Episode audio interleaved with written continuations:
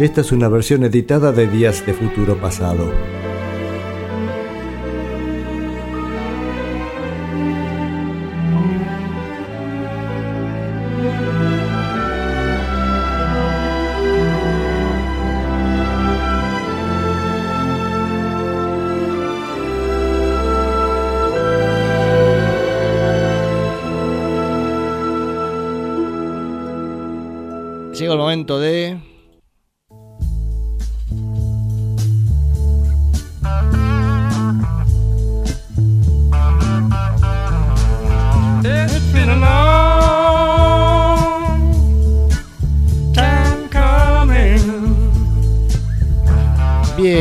Momento de Crosby, Stills y Nash. Y finalmente llegamos al disco de ellos. Y en ese disco, esta canción también, ¿eh?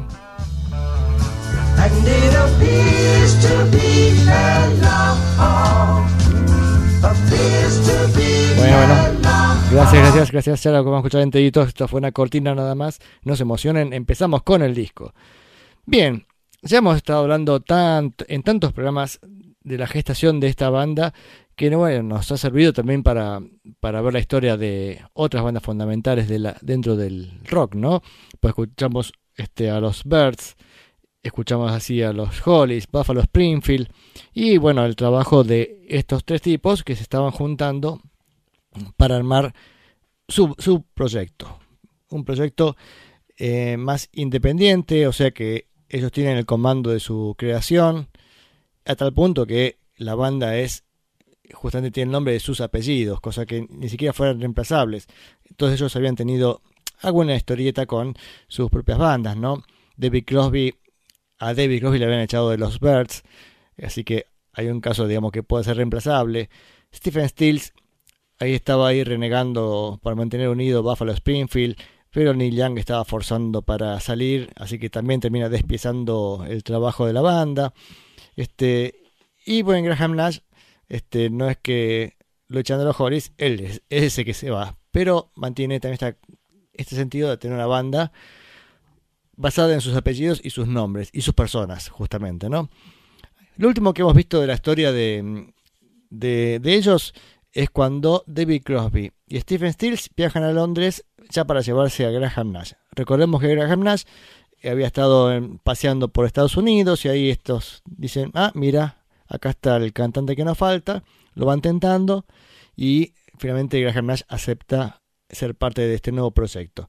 Proyecto bastante en el, aire- todavía, pero bueno, vuelve a, Inglaterra, siguen trabajando con los Hollies un poquito más y se, y se va de la banda de una manera bastante chota, digamos, porque ni siquiera es capaz él de ir a decirle a sus compañeros de tantos años, che, me voy, sino que dejó a su manager para que les diera la noticia diciendo, Graham Nash se fue. Eh, bueno, son momentos difíciles. También difíciles para Graham Nash, que además, además también se estaba separando de su mujer. Así que estaba comenzando una nueva vida con, con sus nuevos compañeros de, de vida, David Crosby y Stephen Stills. Así que ya este, con Graham Nash fuera de los Hollies y los tres en Londres, lo primero que hacen es, este, bueno, alquilar un departamento, eh, David Crosby y Stephen Stills, y empiezan a trabajar este, ahí con las, con las canciones que tenían, a ver cuáles eran adaptables para ser grabado en este nuevo formato, este nuevo trío, aparentemente un trío acústico, así empezaba por lo menos. Este, parece que por el departamento pasó en alguna oportunidad por McCartney, posiblemente este bueno en busca de alguna droga que porque ellos consumían bastante cocaína y Paul McCartney en esa época andaba un poco en esa línea así que es posible que haya estado de visita por ese motivo.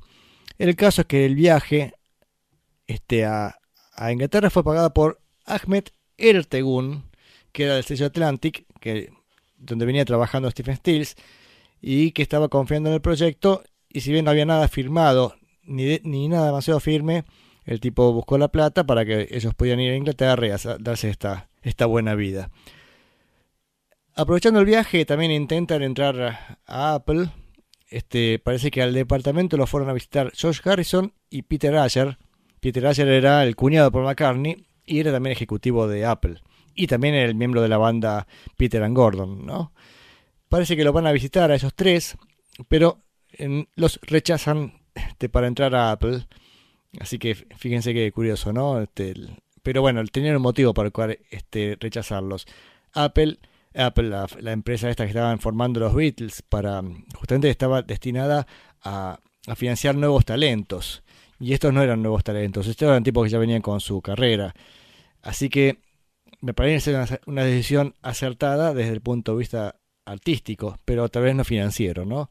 Bueno, así le fue a Apple. En poco tiempo terminó terminaron fundiéndose y cerrando rápidamente porque la cosa no caminaba ni para un lado ni para el otro. Pero fueron coherentes con su visión artística de, la cosa, ¿no? Ellos era una, una cosa mucho más romántica. La idea de los Beatles de andar apadrinando a artistas desconocidos. Así que bueno, este, después está este pasaje por Inglaterra, vuelven este, a Estados Unidos y ahí empiezan a resolver ciertas cuestiones legales porque cada uno de ellos estaba en un sello distinto, entonces había que este, ver de qué manera ordenarlo. No, no tengo muy claro toda la historia y, es bastante aburrida de entender además, la historia de los managers, agentes y todas esas cosas, pero les digo, en escena digamos, están David Geffen, que es uno de los productores conocidos, Elliot Roberts, el ya mencionado Ahmed Ertegun, Clive Davis también, y los sellos discográficos Columbia, Atlanta, Capitol, todo estaba viendo a ver de qué manera podían este, encarar este nuevo proyecto y cómo solucionar este tema de decía de que cada uno perteneciera a un sello distinto. Incluso Stephen Stills parece que tuvo la idea de ca- intercambiar sellos con Richie Furay, que era el cantante de, de Buffalo Springfield. Este, entonces se le ocurrió la idea de decir, bueno, vos pasaste a este, yo me paso a este otro. Bueno, una confusión absoluta este, que solamente complicó este momento inicial de cómo acomodarnos para grabar el disco, ¿no? Así que cuando más o menos esa parte comercial este, ya estaba más o menos resuelta, empieza el proceso de grabar este, el disco. En el momento intentan grabar algo en, en Nueva York, en... ¿Cómo se llama la...? mm, Ay, lo tengo todo por acá. Bueno, ya lo voy a decir. Este... A ver, acá, acá, acá, Ah, Record Plant. La Record Plant de Nueva York. Intentan grabar ahí bajo la producción de Paul Rothschild. Paul Rothschild había producido también a los Doors, si no me equivoco. Este, pero ellos sintieron que era demasiado represivo y poco artístico. Claro, Rothschild estaba más interesado en sacar un producto que funcionara económicamente, algo que saliera rápido, y ellos querían hacer música como tenían ganas de hacerla. O sea, también una vez más este, diciendo, no, nosotros somos artistas y queremos preservar la parte artística. Y así que la cosa no anduvo muy bien este, con, con el productor. Y, y ahí se dan cuenta que no, no necesitan productor y que ellos van a ser los productores de su propio disco. Y John Sebastian, su amigo John Sebastian, los convence de irse a grabar a Los Ángeles. Este, igual este, con la intención de grabar un disco medio sin interrupciones. Parece que era muy habitual que cuando alguien estaba grabando pasara toda la, toda la familia musical del que estaba dando vueltas por ahí a visitar, a ver qué estaban haciendo. Y acá dijeron, no, calma, tenemos que grabar con calma y nuestra música. Pero bueno, mientras estuvieron en Long Island conocieron a Dallas Taylor, que era, el, era el baterista de una banda llamada Clear Light. Un pibe joven de 20 años y mm, si bien tenían un conflicto anterior con Stephen Stills por falta de pago ante la American Federation of Musicians, Stephen Stills sintió que con Dallas Taylor funcionaba bien. Aparte, a Stephen Stills le gustaba esa, esa dinámica que se da con, cuando uno está tocando con un baterista medio palero y frenético. Entonces, este, dice: Listo, lo incorporamos a la banda. Así que el proyecto de trío acústico que tenía en mente Graham Nash, mm, ya, ya me parece que no, no iba a ser tan acústico. Ya empezaba Stephen Stills a- con su carácter imparable a cambiar las cosas, a meter, a- en este caso, meter un baterista. También en esa época componen, David Crosby compone Almost Cut My Hair, aunque recién aparece en el disco siguiente. Era medio también en respuesta a este momento más, este, más rockero de la banda, ante la incorporación del baterista. Bueno, a David Crosby se le ocurre esa canción con especie de himno hippie de no me cortes el pelo, ¿no? Graham Nash escribe Right Between the Eyes, lógicamente como todo lo que hace Graham Nash son básicamente baladas, esta también es una balada romántica y en realidad está mirando a la esposa de John Sebastian, así que empieza este Graham Nash era imparable, o sea, donde, donde hubiera una mujer cerca el tipo decía, esta estoy enamorado de por vida, decía, aunque le duraba dos días, pero este en este caso ya le estaba escribiendo a la esposa de su, amigo. Eh, incluso se, barajó la posibilidad de incorporar a, Graham, a, perdón, a, John Sebastian a la banda, pero fue una cosa así de, de un día que, se dijo eso y ya está. Este, supongo que John Sebastian dijo, si me quedo pierdo mi esposa. Eh, así que este disco, el primer disco llamado Crosby, Stills y así de sencillo, o sea, ni siquiera tiene nombre el disco, es el nombre de ellos, salió editado el día 29 de mayo del 69 grabado entre febrero y marzo en los Wally Heider Studios 3 en Cahuenga Boulevard, Hollywood, Los Ángeles, bajo el mando de Bill Halverson, que ya hemos mencionado en algún momento como ingeniero del sonido, que se había trabajado en algún demo de Steven Stills. Em, y bueno, este, este hombre, Bill Halverson, está esperando reci- recibir la banda y no sabía que se iba a encontrar, porque todavía era medio misterioso el proyecto para no, no andar difundiendo demasiado eh, la idea. Y llegan este. Llegan ese día Crosby, Stills y Nash para grabar algo. Le dice Steve Stills, che, apaga las luces, que necesito luz baja para grabar. Bueno. Y agarra la guitarra y la afina con nada más que con la y re. O sea, únicas notas posibles dentro de la guitarra. Y graba de punta a punta este, la base de una canción, que es la que vamos a escuchar ahora, que es Sweet Judy de Ojos Azules, Sweet Judy Blue Eyes, este, que dura siete minutos y pico, la canción más larga del disco, y decía, así como llegó ese, en ese momento, apagó las luces, afinó la guitarra, lo tocó de punta a punta Stephen Stills, y después sobre eso construyó esta canción.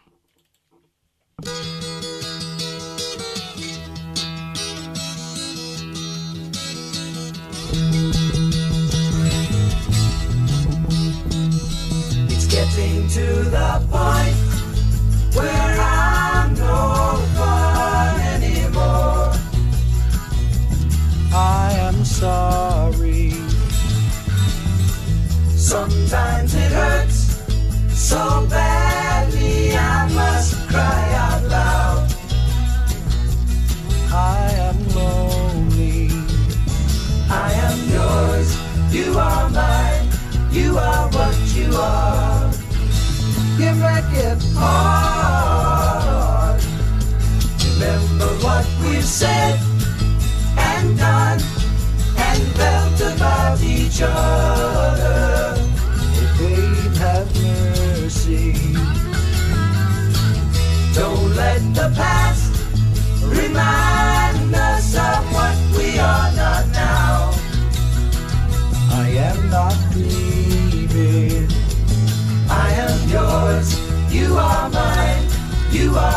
You are. You make it hard.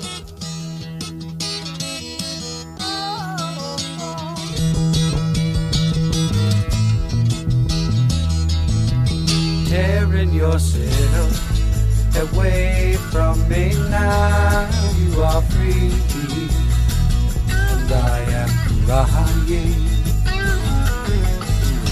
This does not mean I don't love you. I do. That's forever. Yes, and for always. I am yours. You are mine. You are what you are. You make it hard. Something inside is telling me that I've got your secret. Are you Here is the lock and laughter, the key to your heart. And I love you. I am yours. You are mine. You are what you are. You make it hard,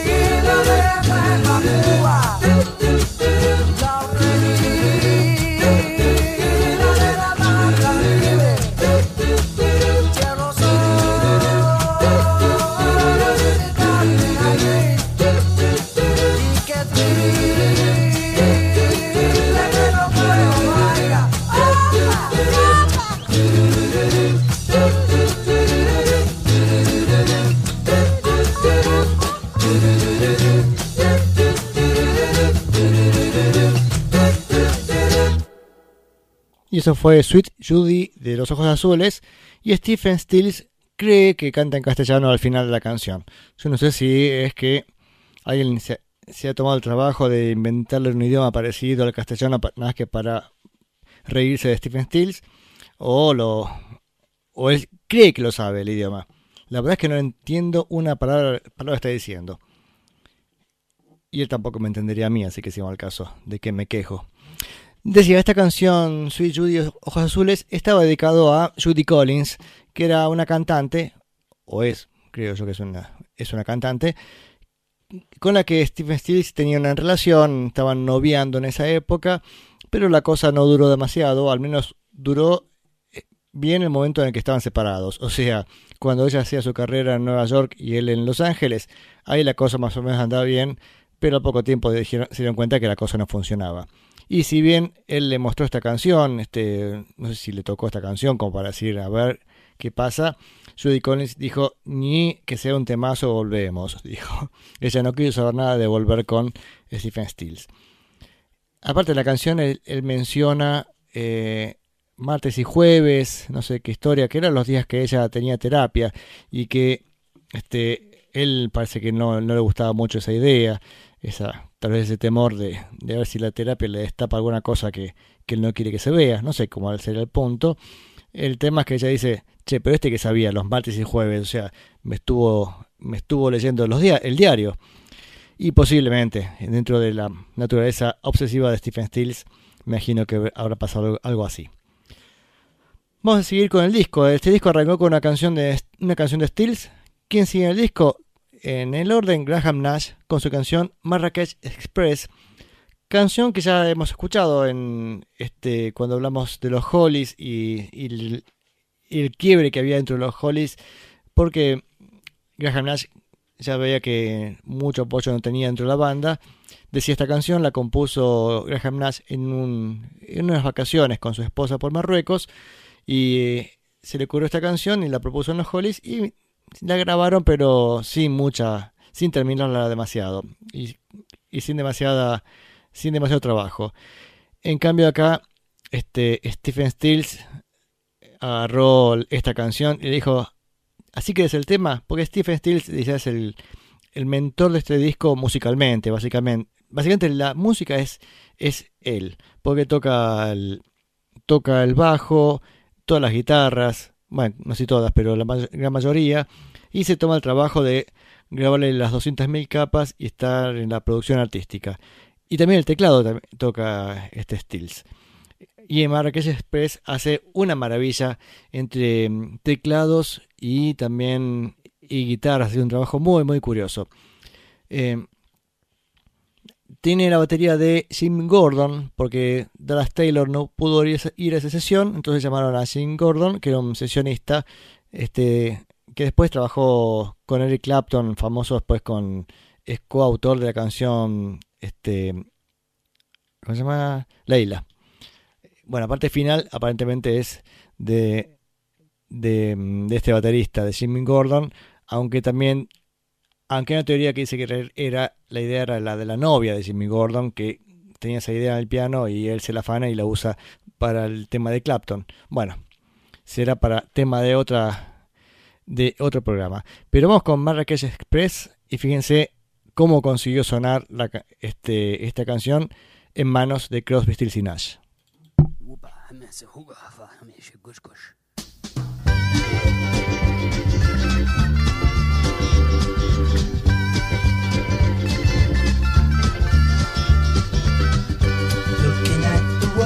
Sunset in your eyes.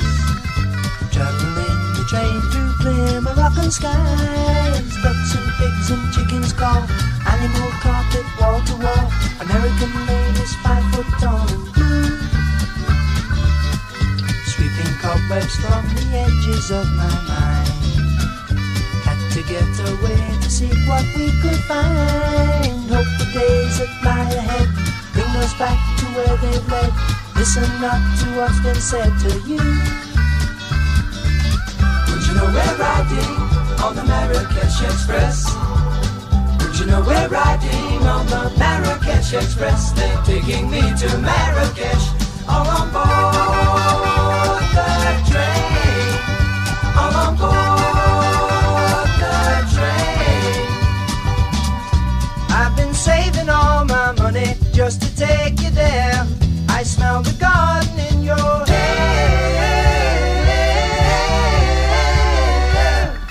Take the train from Casablanca going south. Blowing smoke rings from the corners of my, my, my, my, mouth. Gold hang in the air. Charming cobras in the square. We can wear at home. Well, let me hear you now. Would you know we're riding on the Express? Know we're riding on the Marrakesh Express. They're taking me to Marrakesh. Would you know we're riding on the Marrakesh Express? Would you know we're riding on the Marrakesh Express? They're taking me to Marrakesh.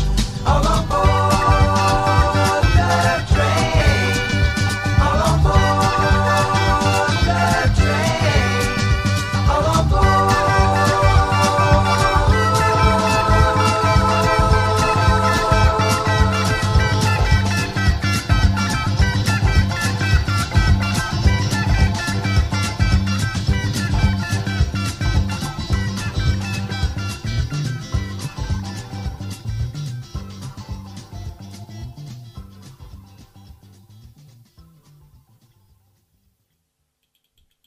Bueno, esto fue Marrakech Express. Em, temazo en esta versión, aparte bien rítmica, divertida, con la batería de Jim Gordon, que dicho sea de paso, era, estaba apadrinado por Hal Blaine, porque él fue Hal Blaine quien lo llevó también a, grabar tantas veces, y también incluso graba en Pet Sounds. Este, en, en algún tema, Jim Gordon también hace su participación, no sé si como baterista o percusionista. Bueno, vieron cómo me, me gusta irme en detalles. La siguiente canción del disco, lógicamente, era el turno de, David Crosby. Y tira Guinevere, que es una obra maestra, que fue una canción que ya hemos escuchado. Si tienen ganas de tomarse el trabajo, en los podcasts, está en el podcast del programa del día 7 de agosto, este va, va a estar 7 de agosto del año 2020, aclaremos bien, Digo esto porque si van a ver los podcasts están ordenados como año, mes, día. Entonces van a encontrarlo como 2020-0807. Decía, bueno, este, ahí está la versión del demo que habían grabado David Crosby con Steven Stills. Cuando ellos empezaron a, juntarse, habían grabado dos canciones que después están en este disco. Una de ellas era Guinevere y la otra era Long Time Gone, si no me equivoco. Sí, la que usó de cortina para presentar a Crosby, Stills y Nash. Bueno, esas fueron dos canciones que estaban en estos, este primer demo de, de la banda. ¿Qué decir de Guinevere? Bueno, primero la profundidad emocional de David Crosby, que es increíble.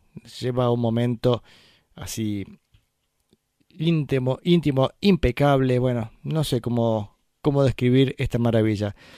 La canción parece que tuvo batería en algún momento, pero decidieron sacarle la batería para que suene más, más etérea. No, no, así uno no tiene de dónde agarrarse, de cuál es exactamente el ritmo que, al cual aferrarse.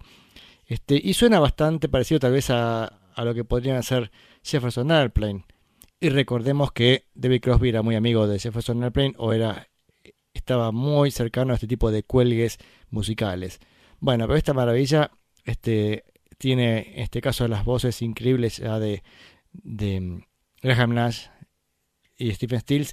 Y una vez más Stephen Stills haciendo todos los trabajos que necesita la canción con grabando sus líneas de bajo y hace de esta canción una obra de arte.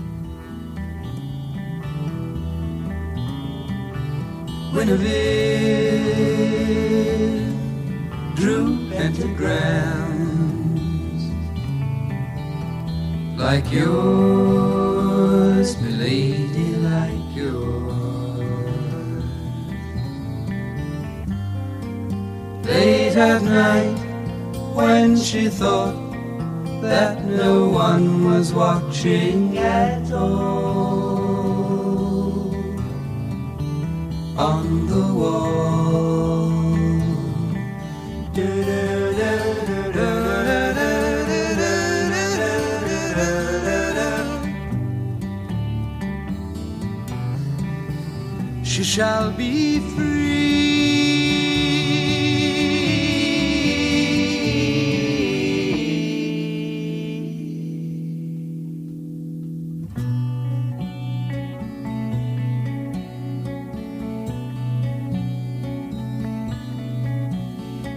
as she turns her gaze down the slope to the harbor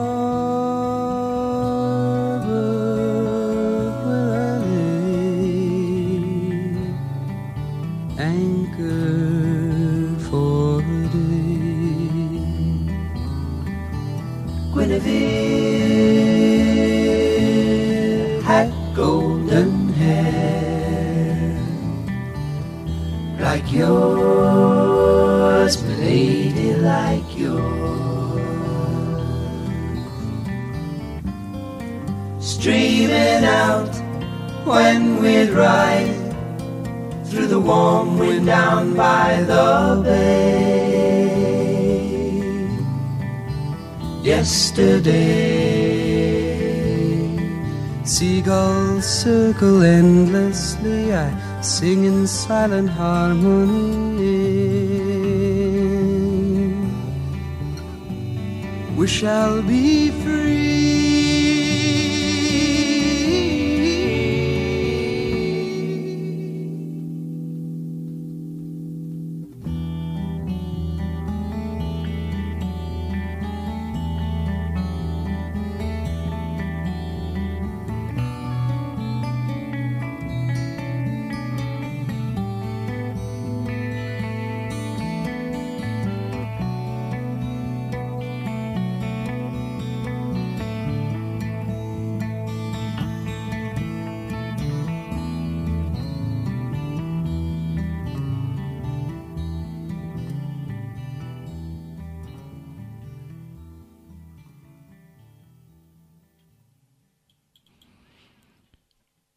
Maravillosa canción, ¿no?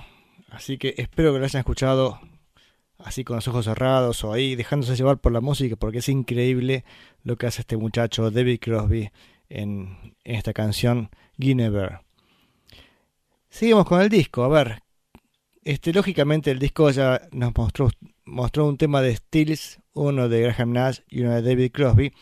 No es extraño que, que, además empezara por el disco de Stills, porque en cierta forma el proyecto era muy de Stills, este, o al menos él lo tomaba de esa manera, a tal punto que cuando se empieza a, sugerir, bueno, a ver cómo nos vamos a llamar como banda, Stephen Stills se le ocurre el siguiente orden para sus apellidos, Stills, Crosby y Nash. Lógicamente se metía primero él, pero eh, por un lado estaba la sonoridad, dijeron, che, suena mejor Crosby, Stills y Nash, y lo segundo es que, a decir verdad, ahí este, los que tenían un poquito más de peso, si bien la gente por ahí tanto los apellidos no los conocía, pues, este, porque eran miembros de otras bandas donde pasaban desapercibidos de alguna manera, o sea, es algo que está muy metido en el tema, ¿no? Pero, este, decía, las bandas que tenían más peso eran los Birds, del cual, de donde venía Crosby, o los Hollies, que también una banda, aunque británica, que tenía también muchos éxitos en Estados Unidos. Así que, y ahí estaba Graham Nash. Buffalo Springfield, si bien es importante en la historia, porque de ahí salen Stills y Neil Young, no habían tenido demasiados éxitos, salvo una canción, este, el temazo For What It's Worth, y a pesar de la gran calidad de su música, no eran una banda este, demasiado exitosa, así que de alguna manera Stills estaba relegado a un segundo plano, ¿no? Si es en tema de popularidad. Pero acá no importaba, acá no importaba lo que estaban haciendo a partir de ahora. Ya nos olvidamos de esto. El tema es que ya vimos cada uno puso la carne en el asador y en el caso de Stephen Stills hasta puso los chinchulines porque se mandó una canción de 7 minutos, bueno, así como una, una gran obra, una especie de exageración. Pero vamos a ir con el disco, vamos con la canción You Won't Have to Cry, que ya la pasamos, en este caso esta canción la pasamos en el programa del 14 de agosto, el 14 de agosto del año 20. Siempre aclaro el año porque capaz que este podcast se escucha el año que viene y van a decir, ¿de cuándo? Bueno, decía, el 14 de agosto del 20 yo ya pasé esta canción, eh, que había pasado una versión en vivo, y era para mostrar, eh, era para mostrar esta canción, que era la que ellos usaron para, mm, para presentarse. Es más, las primeras que la tocaron fue eso, justamente decir, este, Graham se acopló enseguida la voz de esta canción y de ahí fueron a la casa de todo el mundo a decir, miren, somos nosotros y hacemos esto. Y esta era la que, la que mm, decía, usaban ellos. Creo que es totalmente acústica, es una guitarra y, las tres voces. Eso es todo, pero con eso, digamos, les alcanza y sobra. La canción esta es de Stephen Stills, You Don't Have to Cry. Y la que sigue, que cierra al lado A del disco, es Pre-Road Downs, que es de Graham Nash. A ver qué tengo para decir. Bueno, escuchen al teclado el Hammond con Leslie al comienzo, bien intenso. Este, una vez más, la perfección de Stephen Stills con, con su ejecución, con guitarras grabadas de atrás para adelante. Vieron la técnica esa de dar vuelta a la cinta para grabar todo a la inversa y después al escucharlo al derecho suena como un instrumento bastante extraño. Bueno, eso hace también Stephen Stills en esta canción. También está la voz de Cass Elliot, o sea, Cass Elliot hablamos de Mama Cass, de Mamas and the Papas, porque si bien trataron de grabar el disco en el anonimato, algún día estuvo ella de visita y parece que estaban grabando esta canción y a Graham Nash se le complicaba llegar a algunas notas agudas y dijo, che, ¿me das una mano? Sí, cómo no. Tenés acá a Cass Elliot en el estudio, ¿cómo no usarla para grabar algo, no? Vamos con dos canciones, You Don't Have to Cry y Pre-Road Downs y damos vuelta al disco.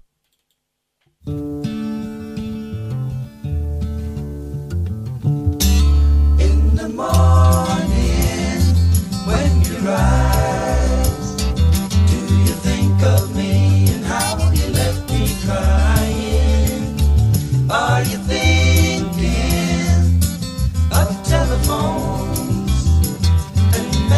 managers and where you got to be at noon? You are living a reality. I left years ago, it quite nearly killed me. In the long run, it will make you cry,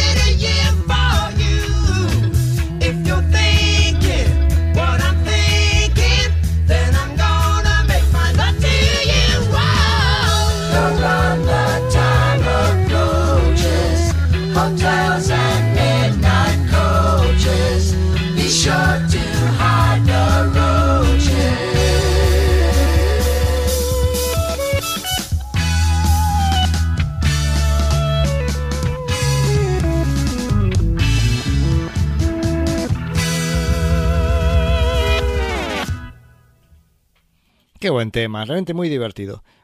Prueben de escuchar estas canciones con una sonrisa. Sonrían que es tan bueno para la salud. Más con estas canciones como Pre-Road Downs, recién de Graham Nash, y antes You Don't Have to Cry. Que bueno, vieron que ahí me equivoqué cuando dije que había una guitarra acústica. No, esa canción tiene un par de guitarras acústicas. Hay otra que ya van a ver que sí es nada más que una sola guitarra y sus voces. Esa tiene un poquito más de trabajo, You Don't Have to Cry. Y la de recién se escuchaba perfectamente el, el Hammond B3 tocado por Stephen Stills. Y todo el trabajo de guitarras, este decía, dadas vuelta, ¿no? Da vuelta, no el guitarrista, sino la grabación. A ver, che, ¿alguien se comunicó por Facebook algo? Este. mm. Este, a ver. Esperen que estoy. apro- Aprovecho este momento de silencio. Tenemos acá gente que pone me gusta a los enlaces, como Mari Carmen. Saludos, Mari Carmen, nuestra oyente de México. Leonardo Tiquinegro, el negro manera. Espero que estés por ahí, este, estés escuchando. Ojalá. Em, y hay gente que ha puesto también me gusta al, al afiche. Excelente, realizado por mi amigo Juan Marchetti. Seguimos con el programa. A ver, ahora ya damos vuelta al disco. A ver con qué nos encontramos. Con, uff, qué cancionaza. Wooden Ships. Vieron que Wooden Ships, cuando la pasamos este hace también el programa del 7 de agosto también. Yo les digo esto por si, si me dicen, ah, chico, interesante, me gustaría escuchar la versión este, de Wooden Ships por Jefferson Airplane. La buscan en el programa del 7 de agosto del 2020. Eh, decía, Wooden Ships es un- una canción compuesta por David Crosby, Paul Kantner y Stephen Stills. Pero básicamente creo que los que compusieron esa canción son Crosby, Crosby y Kantner. Paul Kantner es, era es miembro de, o era miembro de Jefferson Airplane. Por eso fue que creo que Jefferson Airplane la sacó, la editó antes. Este, sacó primero su versión. También muy buena versión, pero esta realmente este, está es, que es una maravilla. Con ese Hammond inicial, la guitarra sonando así ecualizada bien grave, una, una locura. Ahora vamos a escuchar esta versión y si, y si me acuerdo, que sí me voy a acordar seguramente, mañana a la mañana supongo voy a publicar en la página de Facebook, en, recuerden que estamos en Facebook, Radio Banda Retro, buscando Radio Banda Retro aparecemos, bueno, voy a publicar la versión que me encanta de ellos en el 82, en un concierto que hicieron este Crosby, Stills Nash en el 82 que la banda suena que es una locura. Creo que esto mismo ya lo hice la vez pasada cuando pasé esta canción. O sea, creo que si uno busca la publicación del 7 de agosto, bueno, por ahí nomás, tal vez el día siguiente, también compartí esa, esa versión. Pero creo que no está prohibido, así que si, no está prohibido lo hago. Así que bueno, ahora escuchamos la versión del disco del 69 de Crosby, Stills y Nash. Y mañana les muestro una versión en vivo que es un locurón.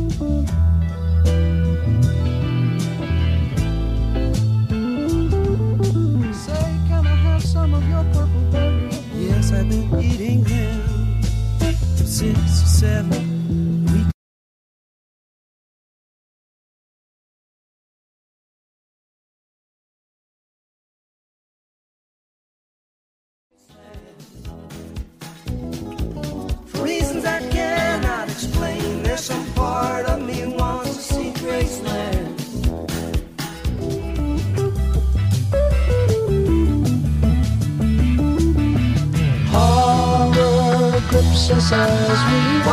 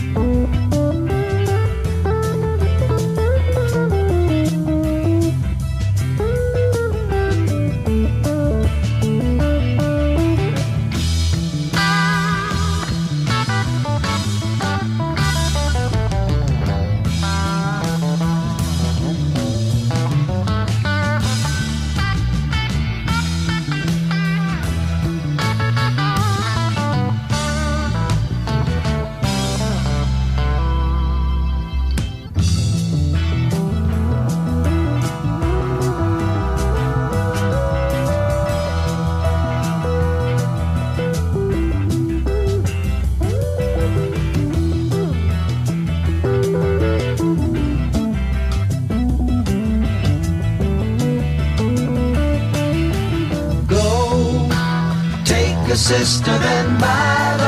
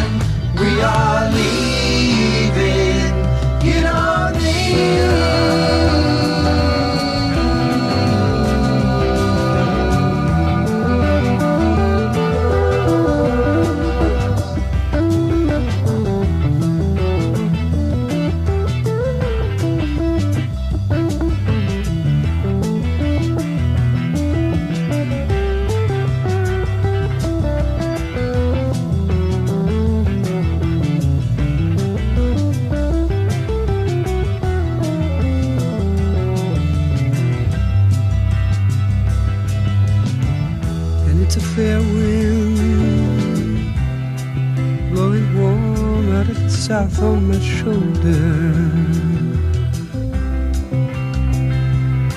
Guess I'll set a course and go.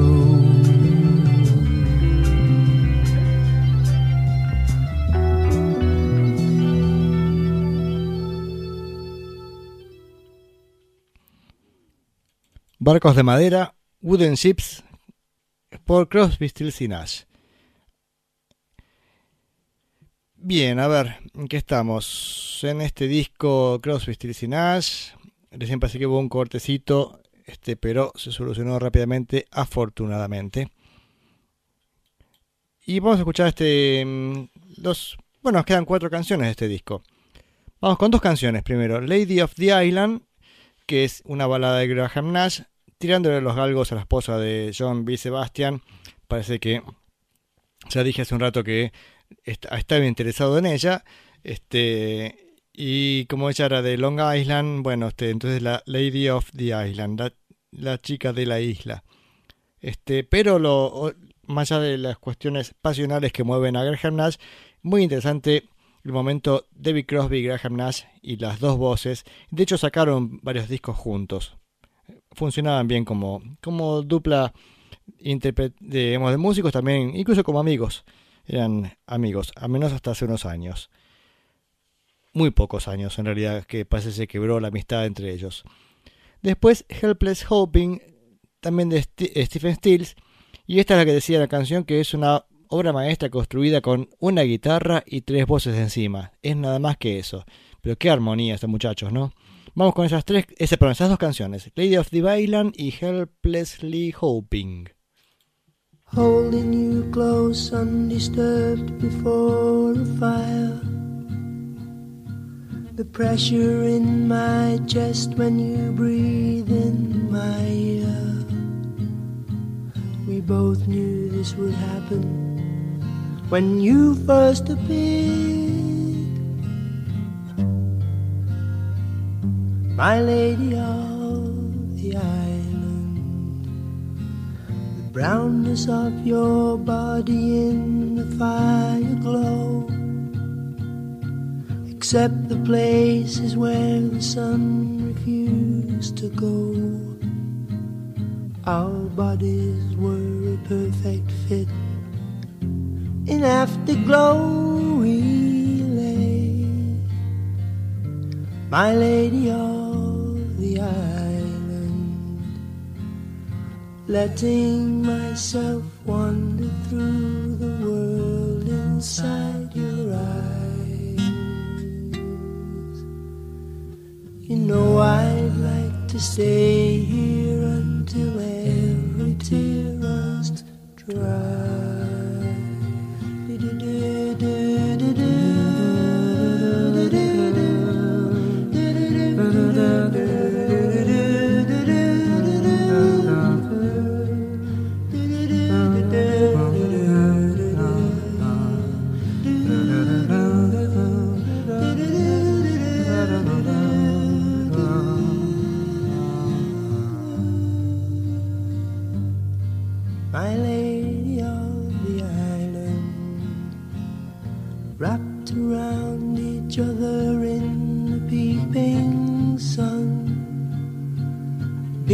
Sunshine light the stage, the red lights on.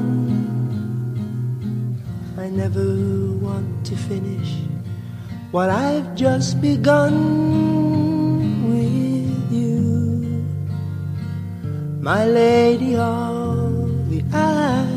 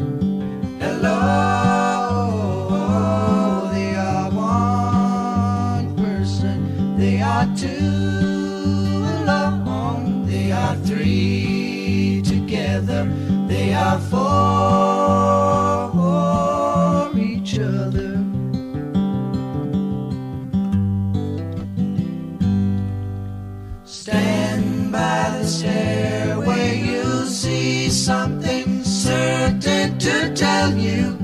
Confusion has its cost. Love isn't lying, it's loose in a lady who lingers, saying she is lost and choking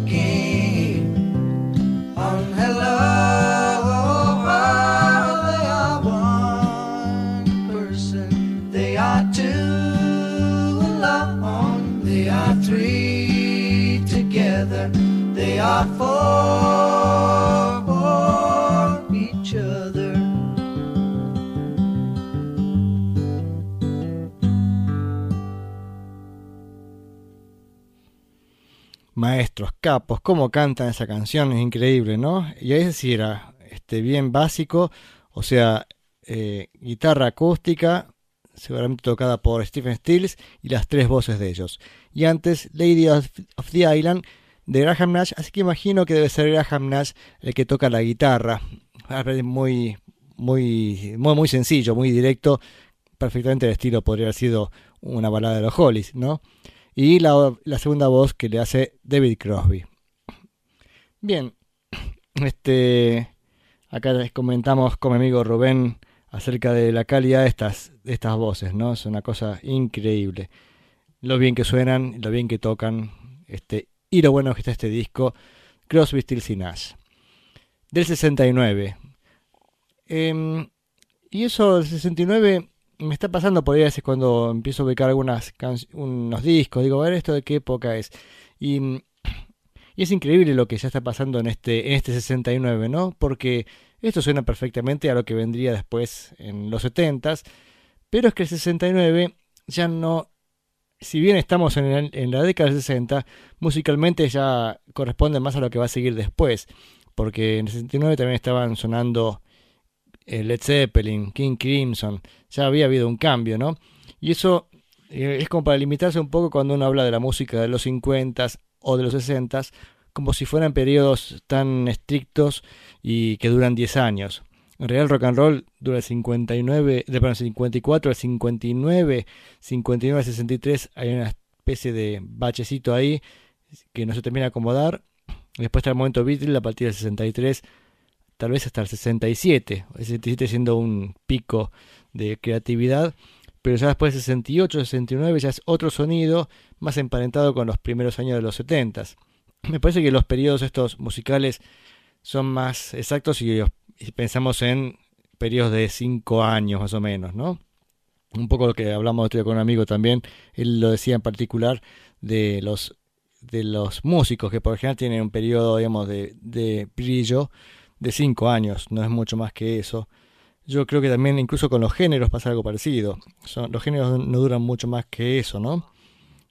Digo, porque esto no es este nada que ver con lo que escuchamos de los Who, que fueron cuatro años antes. Es más, el disco de los Who es, casi el 66.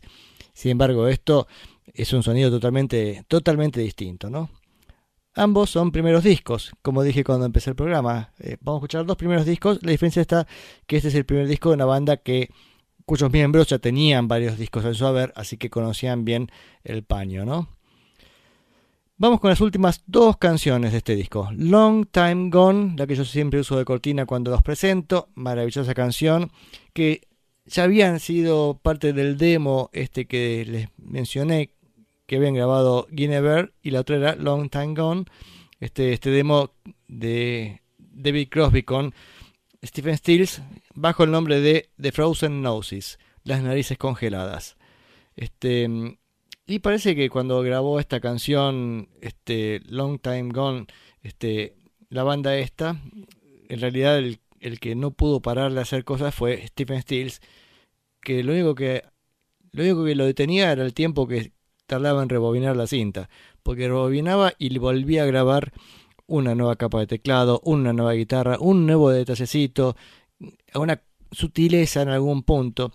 Y sin embargo, uno escuchando el disco, especialmente con auriculares, se da cuenta que tiene ciertas imperfecciones, maravillosas imperfecciones, ¿no? Porque si no sería un robot todo esto. Eh, digo porque a veces hay más cositas así medias extrañas, pero bueno, eso es justamente a consecuencia también de tanto trabajo que tiene encima. Y decía, este, este Steve Steele que no podía parar de agregarle detallecitos a las canciones, eh, les pasó que en un momento este Graham Nash y Crosby Dijeron, bueno, chao, nos vamos. Sí, sí, ustedes vayan que yo me quedo trabajando un rato más. Al día siguiente volvieron al estudio y Stephen Steele seguía, nunca se había detenido y seguía grabando este, sobre esta canción. Grabando más cositas y más cositas. Era imposible de parar. Así que David Crosby cuando escuchó lo que había hecho Stephen Stills no le quedó más que alegrarse. Parece que se abrió una botella de vino y le grabó la voz. Así que un vinito encima y a, cantar Long Time Gone. Y este, ahí alguno que, testigo del momento este, dijo, comentaba así que diciendo que Stephen Stills estaría pensando, te dejé la canción como nunca te hubieras imaginado que fuera posible.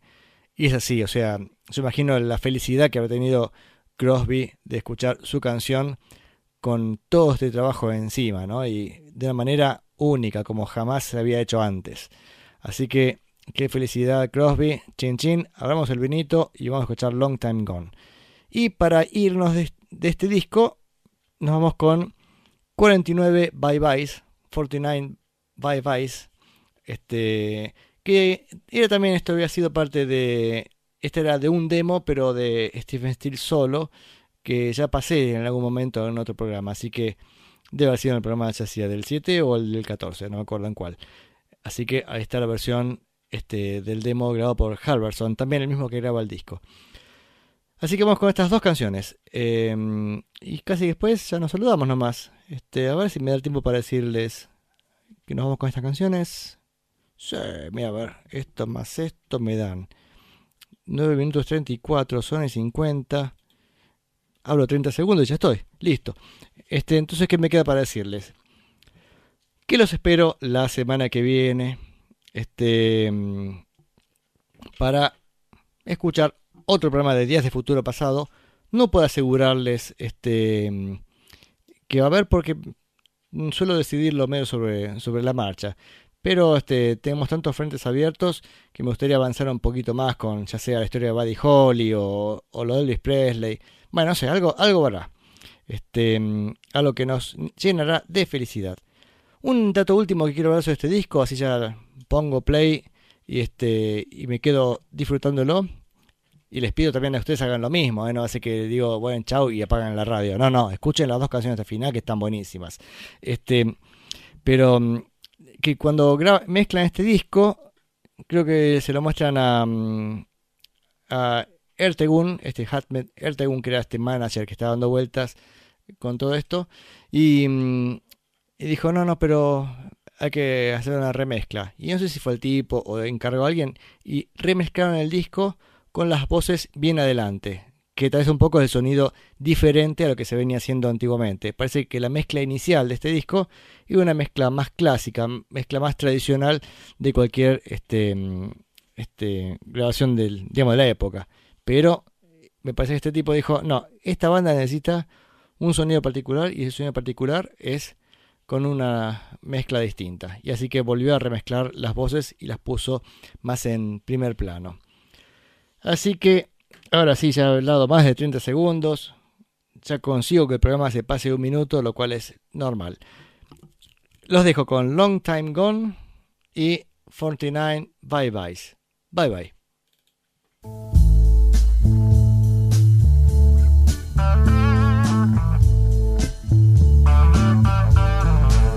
Yeah.